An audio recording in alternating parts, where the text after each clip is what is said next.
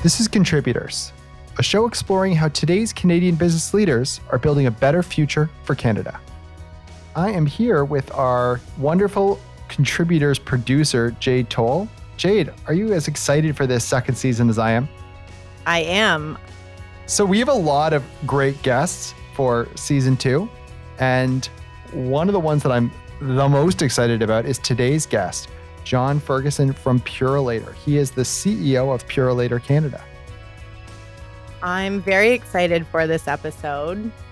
Our CEO, Derek Dobson, actually saw John present not too long ago at a Waterstone Human Capital Top Culture Summit. And he was so inspired by what John had to say, talking about his background, how he came to be CEO, and, and what he's doing for the future of Canada.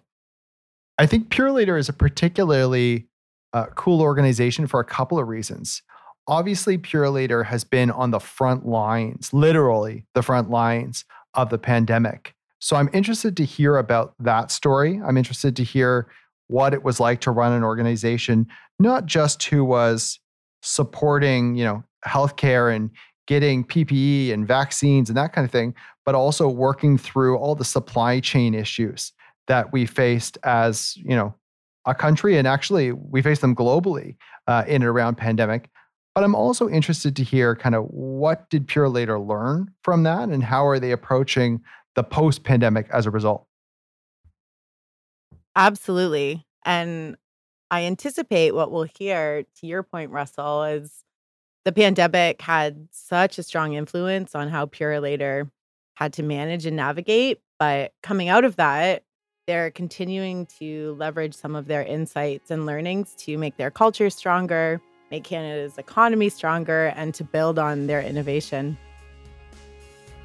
Yeah, let's hear what he has to say. Let's dive in. So, hi, John. Welcome to Contributors. Thank you, Russell. It's a pleasure to be here. So it's it's definitely an honor to have you here today, and uh, lots I want to ask you, but kind of want to start with your career development. So I understand that you've spent pretty much your whole career in Canadian transportation. Can you tell us a little bit about your journey? Yeah, it's not just been Canada. Actually, just uh, as you probably know, this is a very global industry. So, but I'll touch on that. Um, yeah, I entered the industry in a kind of an unusual way, but my first summer job down in Niagara was at the Peace Bridge as a student customs officer. So many years ago now, um, there was a an owner of a company called PBB that uh, that happened to cross my customs line as a student, and I was sort of in that process of when I graduate, what I'm going to do. And as he came down the bridge, and I saw this big, huge white Cadillac of the owner, I thought, well, maybe there's someone I can talk to, and, and that turned out to be the founder of this great legendary business in, in Canadian forwarding and customs. You know, we had a little discussion at the primary customs line, and of course, traffic was backing up. But uh, I spent some time, got to know him, got to know a little bit about the industry, and ended up turning into a, a long career in transportation logistics from that one ironic sort of coincidental meeting that I had with him how did you come to be CEO of Purolator? Well, um, that's after quite a long career um, in this industry, and I, there's been lots of um, twists and turns along the way in terms of managing all aspects. I've been involved with just about every mode of transportation. Worked in the U.S. with a company called Schneider. Prior to coming back into Toronto, we were based in Savannah, Georgia, with my family, and we were running a division of Schneider called Schneider Logistics. And um, anyways, along the way, I just grew into a, a number of experiences. And you know, there was a an opportunity at Purolator where, at the time, believe it or not, they were looking at a turnaround. This is an older company, almost well, it's over sixty years now. The agenda from the board was a turnaround, meaning they, you know, the performance was was expected in, in, in a number of areas actually in a way, it culminated after a lot of years of experience in various organizations and various responsibilities that I had, general manager, you know, responsibilities and things like that. And it culminated really at at the perfect timing for Purolator. And I felt like it was just a perfect fit for me in terms of the the problem to solve. Yeah, you, it sounds like you your whole career was sort of cross training for this this role, this opportunity. I felt in many ways I'd never worked at Purolator, but it felt like coming home in many ways. It is a very Canadian entity. It's, it's as I like to say, it's as maple syrup as it gets because you know we're in every community, every tiny town. Yeah, and, and I think a lot of Canadian uh, businesses just to talk about kind of B2B, a lot of Canadian businesses are proud to use Purolator. I know at CAAT we use Purolator, uh, and, and part of the reason behind that is because we want to support Canadian business. One of the things that I, I wanted to talk about is obviously pandemic. So for business in general, it's been a pretty crazy, you know, two and a half years. But I imagine for Purolator, on on the literal front lines, I'd love to know what what what, what has this been like for you? Yeah, it's funny because it really gave us a lot of pride and purpose we talk about and also a lot of awareness. I mean, even the last couple weeks I've been out more to events as we're getting out now from COVID. And people will ask me a lot about the COVID period or what it was like. Almost more interested in that than our normal day-to-day business. And through COVID, there was a real sense of adrenaline. I like to say our culture got a shot of adrenaline in a good way because we felt we were part of saving lives. Uh, and, and that might seem dramatic, but we literally were d- dropping off important goods to hospitals and long term care homes every day. And there's a sort of a sense of anxiety in the air, especially in that early time. And so I think our people bravely went out into the field and got goods to market. And there wasn't just the, the hospital long term care home are the critical ones. But there was such a shift to goods to home. And people were sort of at home thinking, now what do I do? I got a young family. And so they're ordering important elements to live at home. So on season one of Contributors, I, I talked to Victor Dodig, who is the CEO of CIBC. And, and one of the questions I asked him was about the responsibility that he felt in pandemic. And, and the responsibility for him was obviously thinking about the bank's customers, thinking about the bank's employees, but also the responsibility that he had to the Canadian economy at large. And that question obviously applies just as equally, if not more so, to you. So obviously you were thinking about, you know, supporting Canadian healthcare. You were thinking about your own people, but were you also thinking about your responsibility to keep the uh, Canadian economy functioning? And, and how did that influence you? Yeah, I mean, that for sure is something that I think we feel like we do that all the time. That would be something that we, we call it, um, you know, our sense of purpose really is um, promises delivered or making Canada stronger. We rallied around those things. I, I feel like COVID was different, like because we always have felt we were keeping the economy going. We're supplying, we're a barometer really for the goods and services of Canada this was much deeper. I feel like there was a lot more of a quick shift to empathy in our leadership and really being focused on, you know, it was a, a pure crisis. And, and particularly in the earlier days when there was so much anxiety. So we went to more of a supportive, empathetic, community based, you know, that outreach. That, that's all, that's a big part of our culture. Yeah, I, I would say that between customers and people and looking after our our, our teams like that was the focus more than anything. I, I was reflecting um, in preparation for for getting the opportunity to chat with you and i was thinking about my own expectations as a consumer. As i look back one of the things i recognize is as a consumer i think i i think my expectations were much higher for organizations like purolator that were already coming to my door right? Like i think where an organization had to pivot like a like let's say like a loblaws you know that you're experiencing going to the supermarket. I think i would say to myself oh well obviously this isn't going to work properly because loblaws has to figure out kind of how to work now. But i think with a purolator with like an uber eats I, I was far less understanding and i was like well you know this should work. This is already their business. Did you feel that at all? Did you feel like you had a higher higher customer expectations definitely higher expectations, or at least there was a need for it. Um, I know for for certain that we outperformed the market when it came to service. Um, we consciously overinvested in it, even so. You know, in the balance of everything you do, operational effectiveness, productivity, we really overweighted customer experience and customer on-time performance is one of our big measures. We were we were set up very well uh, in terms of our people showing up for work, having hired something like three thousand people in that one and a half year burst with virtual training, and so we we went at it hard.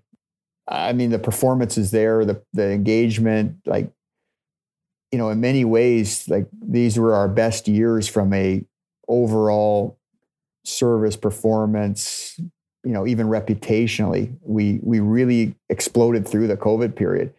Except it was hard on on everyone. It was very hard on our front line, and so we've since pivoted a lot. And during that time, we were we were over investing in health as well, and uh, the wellness of our people. Are there any specific examples you can think of Purolator going above and beyond during the pandemic period that, that you're proud of?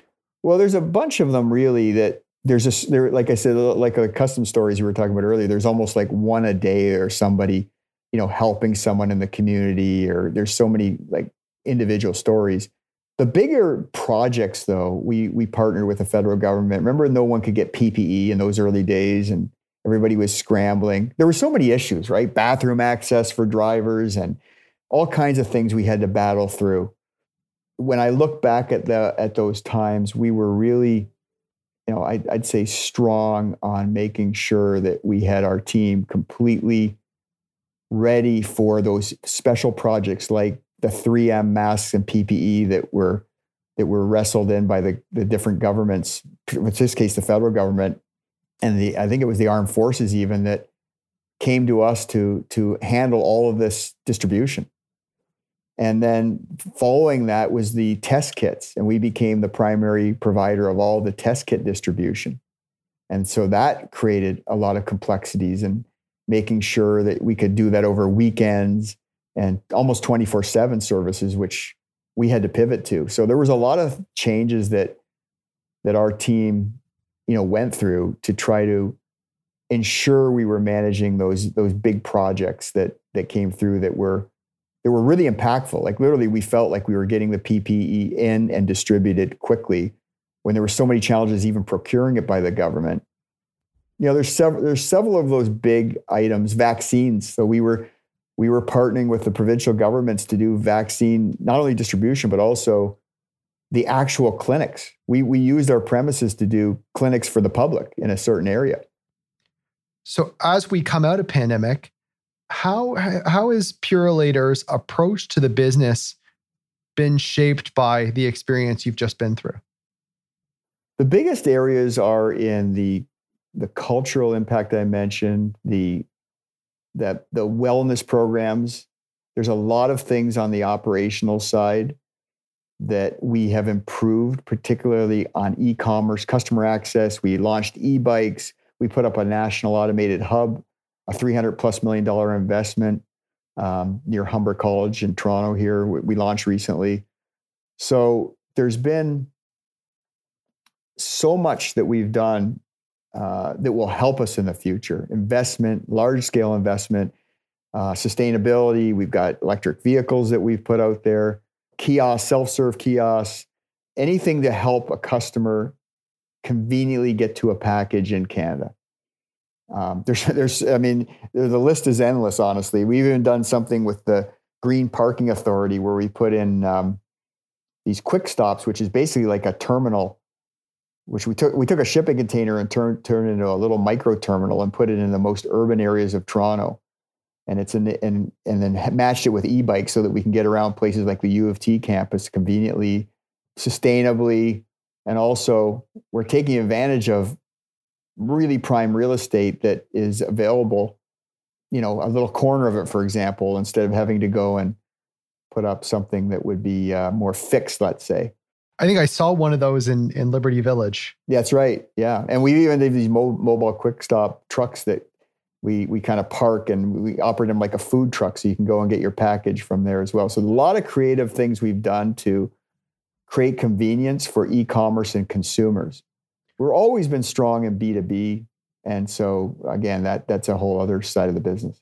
It reminds me a little bit of the space race. You know, when you read about the space race, all these technological in- innovations came out of the space race and this desire to get a man on the moon that that were not intended, but they were like almost the unintended consequences. And as I've been reading about Purolator over the pandemic, it sounds like you've accelerated every aspect of your business for pandemic, but now there's obviously other advantages of that as we come out of pandemic. That's right.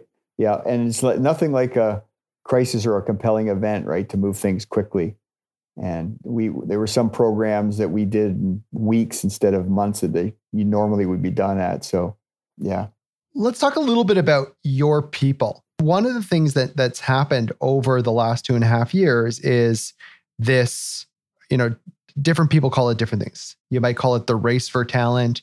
You might call it the great resignation. But this idea that uh, we're all competing for the best possible people.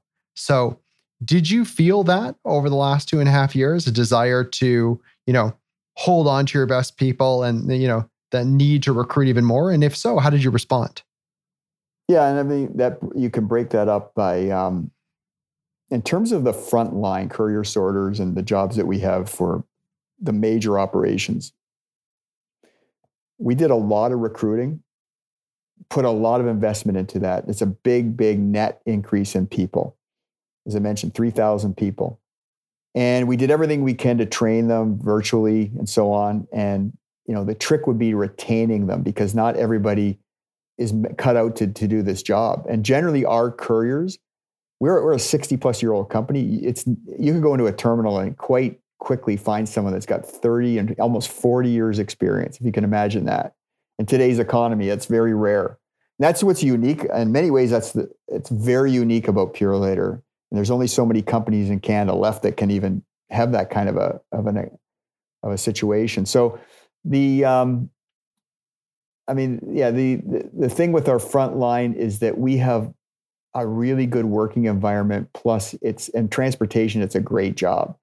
You know, if you can think of all the different opportunities, long haul, not being at home or whatever, this is a really, really good, good job. And people want to come and work there for their whole career generally. That wasn't as challenging, eh, but it came with its own, you know, there's the odd area that would get a little tougher based on situations. And so it moved around the country, different places as people moved. The other thing that's kind of really interesting, and this has probably been fairly well publicized, at least it has in my world, the shift from cities to rural you know, our Owen Sound terminal exploded. We had all these little towns. And so these are towns that would have had, say, six to 10 couriers running routes. And suddenly everybody's moved into the cottage industry and moving more goods than ever. So, how do you get people that aren't even living there to, uh, to suddenly work in these jobs? So, those are the types of challenges that we met on the front line. Corporately, you know, again, we we were voted most Canada's most admired culture. We won an award for that. We've done a lot of things where we've overweighted culture and leadership. And leadership, great leadership always almost amounts to great culture, and therefore people are really engaged. So we had our pride and purpose going for us. We had this sort of really meaningful work and a lot of innovation going on. Like you just you and I just talked about the space race. So there's a lot of innovation. So really interesting projects eh, that front end of sustainability electric vehicles, putting up a major, the, the biggest automated sort facility, you know, as big as anything that's around the world, or at least in, in terms of the top uh, technology. So, you know, you can go on and on about some of these innovations that were done. So that's attracting people today. They want to learn. They want to be in a vibrant culture. They want to be in a, and they want to have purpose. And so we had a lot of that going for us. And still, though, we found challenges. I mean, you know, I can't deny that we didn't. The trends are the trends, and we had our we we had some share of them. I just think that we were in a pretty good spot. The challenge is actually post COVID more than anything, where we see this sort of little bit of a hangover with everybody. You know, everybody wants change. Nobody wants to come back to the office. So it's actually become a little bit more challenging, I think, the business leaders I talk to at you know in the current times. Let's talk a little bit about retention what were the moves that you made to make sure that you you know took care of your employees from a health and wellness perspective but also retained them well i mean the end of the day it, it's got to be good work and they got to enjoy the work. And so it's back to that, you know, terminal level culture. And are we putting in the tools and the support and everything that they need? We did launch something called Purolator Health, which we're pretty p- proud of. It started with, um, it's a partnership with Cleveland Clinic Canada, and it also includes a, a chief medical director that we that we hired. And that started the process of understanding how to bring in all the health resources from healthcare institutions right into our company. So the first place, of course, we focused on was mental health.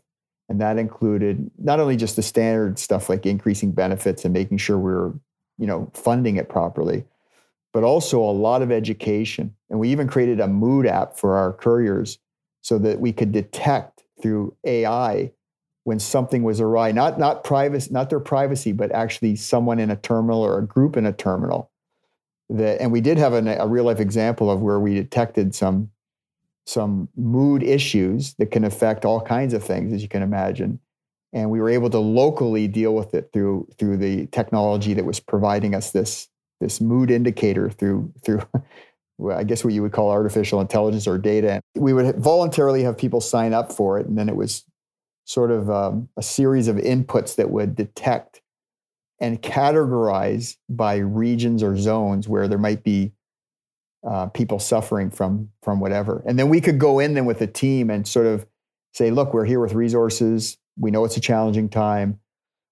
These are very, very creative things for a transportation company. That is cool. Yeah, I'm I'm picturing you know those those wheels. Like I don't know if you've ever done one of those Nielsen things where you watch a TV episode and you turn the wheel if you like it or you don't like it. That's right, ratings. And it sounds like that, but but basically people were tracking their mood at work, yeah, and then that that allowed you to identify you know locations or or whatever where where there was an issue.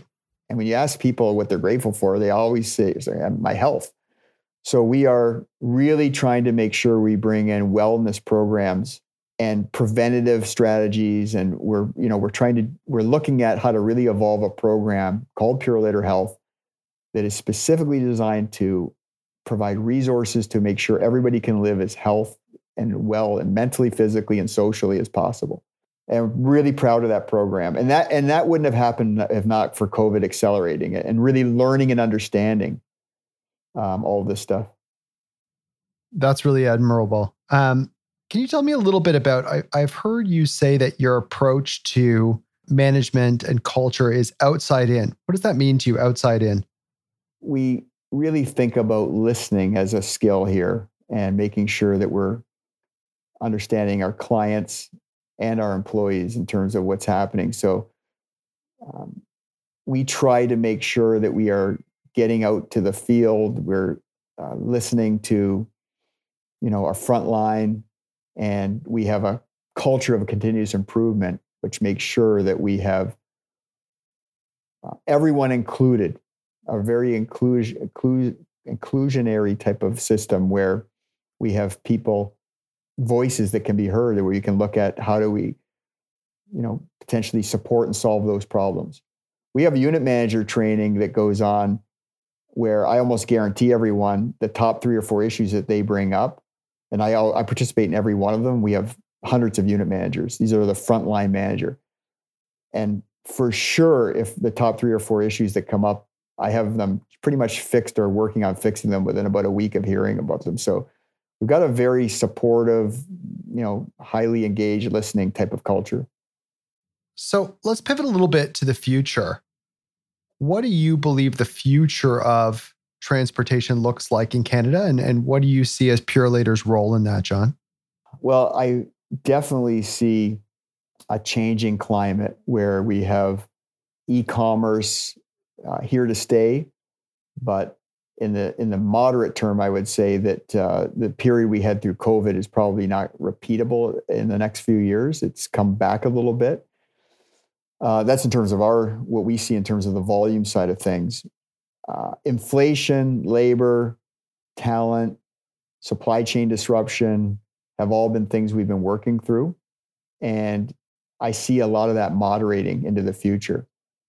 We seem to have a little bit more regionalization happening in the business, which is good for Purolator um, because we're primarily a cross-border domestic Canadian company I do think that the um, importance of sustainability will be very important to the investments that we all make. So we're investing in automation. I think automation is going to be a part of the Canadian landscape that hasn't been because of the scale. And now it's becoming more affordable and the business cases make sense. But there will always be a lens of ESG around this now of how sustainable um, are you meeting your carbon emission goals? Um, diversity, equity, and inclusion is a big part of our culture, and making sure that we um, that's back to our listening culture and making sure we can do everything possible to improve. And um, th- those are things where I see that as our next big investment is in the sustainability field, and that's fleet, but it's also in the facilities that we have our clients are starting to demand it, but I think the world and the communities are expecting it. And we expect it of ourselves. So, I mean, those are just a few of the things I think that business, um, you know, beyond automation and a lot of the innovations we've spoken about, it's still a people business.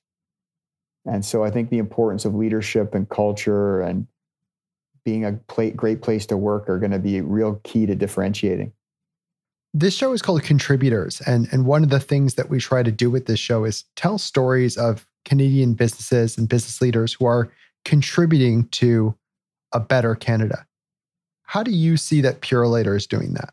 I think there's a couple things. One is I think we're going to be a real role model in ESG, sustainability, in how you can have a great culture that really, really does prioritize its people. Um, and how you can still get great performance from that. So, our work in the community through Tackle Hunger and all the great work we're doing with food insecurity in Canada, which has been with us for 20 some years. So, it's really a part of our fabric now and what we do and how we give back. And I think there's a bunch of things. I think today, people expect great companies to have a real sense of purpose and to do more than just make financial returns. So I, I think the future for us is going to be a lot about that. It's going to be a lot about Purolator continuing on its journey of being at the heart a great company that delivers packages throughout businesses and homes, but much more than that to the people that work for it and also the clients and the communities we serve. And we do that every day. And it's not just words. I mean, we we you know you're going to see us if you watch the Great or the um, the Grey Cup, of course, but even this Thanksgiving, we've got a major food activation at the Argos game. All our people that volunteer are people that work as couriers all week long and take their personal time and bring their families out to help give back to the community. So that's a really big part of what we do. And I think we're very proud of it. And also the kids, the kids love Purolator because we're trucks and planes. They, they, they always think that, uh, such a cool business when we see, you know, kids out in the field. They think planes and trucks and packages, they think this is the coolest industry going. So do I, actually. Absolutely. So, one of the questions that I, uh, I love to ask CEOs is what we call the secret sauce question. And this actually came from our listeners. So, our listeners said, you know, you have access to these amazing CEOs. Find out find out the secret behind their success. So, as I researched you and uh, talked to people that knew you, one of the things that came up as sort of the secret behind your success is that you are a fantastic leader, but people described you as a team member first. Can you tell me a little bit about that and your leadership approach overall? I, I really do believe in the power of a team. And the ability to have everyone, 15,000 people at Purolator, and if we have everybody rowing in the same direction, it's incredible what you can get done. And so when we focus on great leadership, we often look at those that can work well on teams. And that's, you can imagine what that is. So that is a big part of what I believe in and what has helped me throughout my career is to being able to lead and manage great teams because it's always the team is always better than the one individual star and so on and always outperforms that situation. So my style on leadership is very you know strong communication. I i i learn a lot by listening. And you know i've been described as maybe being authentic um, humble down to earth. And in the transportation business i mean it's you just have to have the people engaged and and it's it's more about the team than than the leader in many ways. So or the even the front lines and everybody that's contributing. So you know for me this industry and my style has amounted to what i hope is a great culture because i'm trying to lead that way by example. I'm trying to show that you know you can have you know you can be empathetic and you can um, really try to be supportive and still get great results. So that, that I would I would categorize, you know, the secret sauce for me has been a, a number of things like learning and working from every aspect of the industry helps a lot. And I think I've always tried to really, you know, be a student and and continue to learn learn about the industry and so experience, but then coupled with leadership, you can get a lot done when you've got great teams. Well, thank you so much for being on Contributors today. It was it was a real pleasure. And thank you, Russell. I really enjoyed it.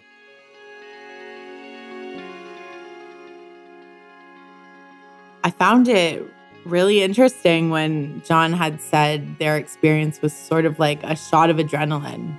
And they saw a lot of different impacts on their culture, their wellness programs, and even some of their operational pieces because they were moving so quickly and, and so fast, but at the same time growing along with it.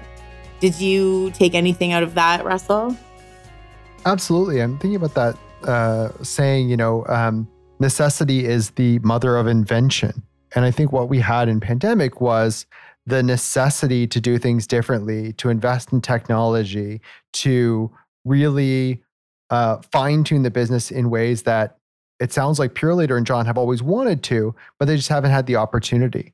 Uh, I, I, had compared it uh, to John to the space race, and it really reminded me a lot of that space race, which is, uh, you know, it's the confluence of factors that really allowed them to think creatively, to invest in the business, and it sounds like there's going to be advantages for decades to come as a result of that two and a half years. So, one thing we talk very often about with other leaders on the show and with what we do at CAAT Pension Plan is around talent and attraction. So let's talk about that a little bit, Russell. What did you hear from John in terms of how they're approaching their talent strategy at Purolator? I was struck by a couple of things. So, one of the things that struck me was the degree to which John and the team at Purolator was really prioritizing employee health and wellness holistically. So, investing in technology to make sure that employees not only are happy and healthy, but really that, you know, from a psychological safety perspective, they feel like this is a healthy culture. So, that kind of literal investment in culture to the point where he was talking about moods and people using the the Nielsen dial to say how happy they are at any given date or time. That's just really innovative stuff. And I've never heard of any organization doing that. So that was really cool. The other thing that struck me was it sounds like Purolator employees were really happy before pandemic. He talked a lot about like this is a great job. People love this job. And if you're coming into this kind of turmoil and you're already that engaged and the culture is already that healthy, that is that insulates you, right? So it sounds like Purolator was insulated from the worst elements of, you know, whatever you want to call it, the great resignation, because they were already coming into pandemic, um, feeling good about their jobs, feeling respected by their leaders and feeling like this is the kind of place that they want to work. Mm-hmm. I really like that. Uh, thinking about, you know, how John approached this outside in concept where anything they were seeing in the healthcare industry, they wanted to bring some of that in and take care of their people. That's amazing. And that that truly shows their commitment to employee well-being and, and putting their people first. Absolutely. And it sounds like like Purolator uh, staff really returned the favor. He talked about people working all week and then it comes time for the weekend and they're signing up for the volunteer food drives and they're bringing their families. And I think that's really that's reciprocity, right? That's employees who see the commitment that the company has to them, and then they're returning the favor. Absolutely. And I guess as we end the episode today, what's what's the biggest takeaway or two to three big takeaways for you that you think other organizations might want to uh, keep hold of as they make their decisions moving forward? I think the number one takeaway that I had from talking to John was the idea of the long term impact of investing in culture. So if you invest in your organization's culture, that becomes an investment that pays huge dividends down the road. And in particular, it's like, uh, you know, I was almost thinking about of an ins- like like like an insurance policy. It's like John and the team made this investment in Purolator's culture, and it was like health insurance. And then when the pandemic hit, and there were some symptoms, there were some ailments, they had that health insurance to call on, and that helped them sail through a pandemic much more easily than other organizations might have been able to. So, so that was my key takeaway: is make that investment in culture. And when a rainy day comes, you're going to be glad you did. It's a great way of putting it. Awesome. Well, thanks, Jade. It's been great chatting with you. I look forward to our next episode. Thank you for listening to Contributors, the podcast for Canadian leaders. We hope you'll take some valuable key insights and lessons from today's conversation. To help us reach even more listeners, please subscribe, rate, and review contributors on Apple Podcasts. If you'd like to learn more about CAAT, be sure to visit caatpension.ca.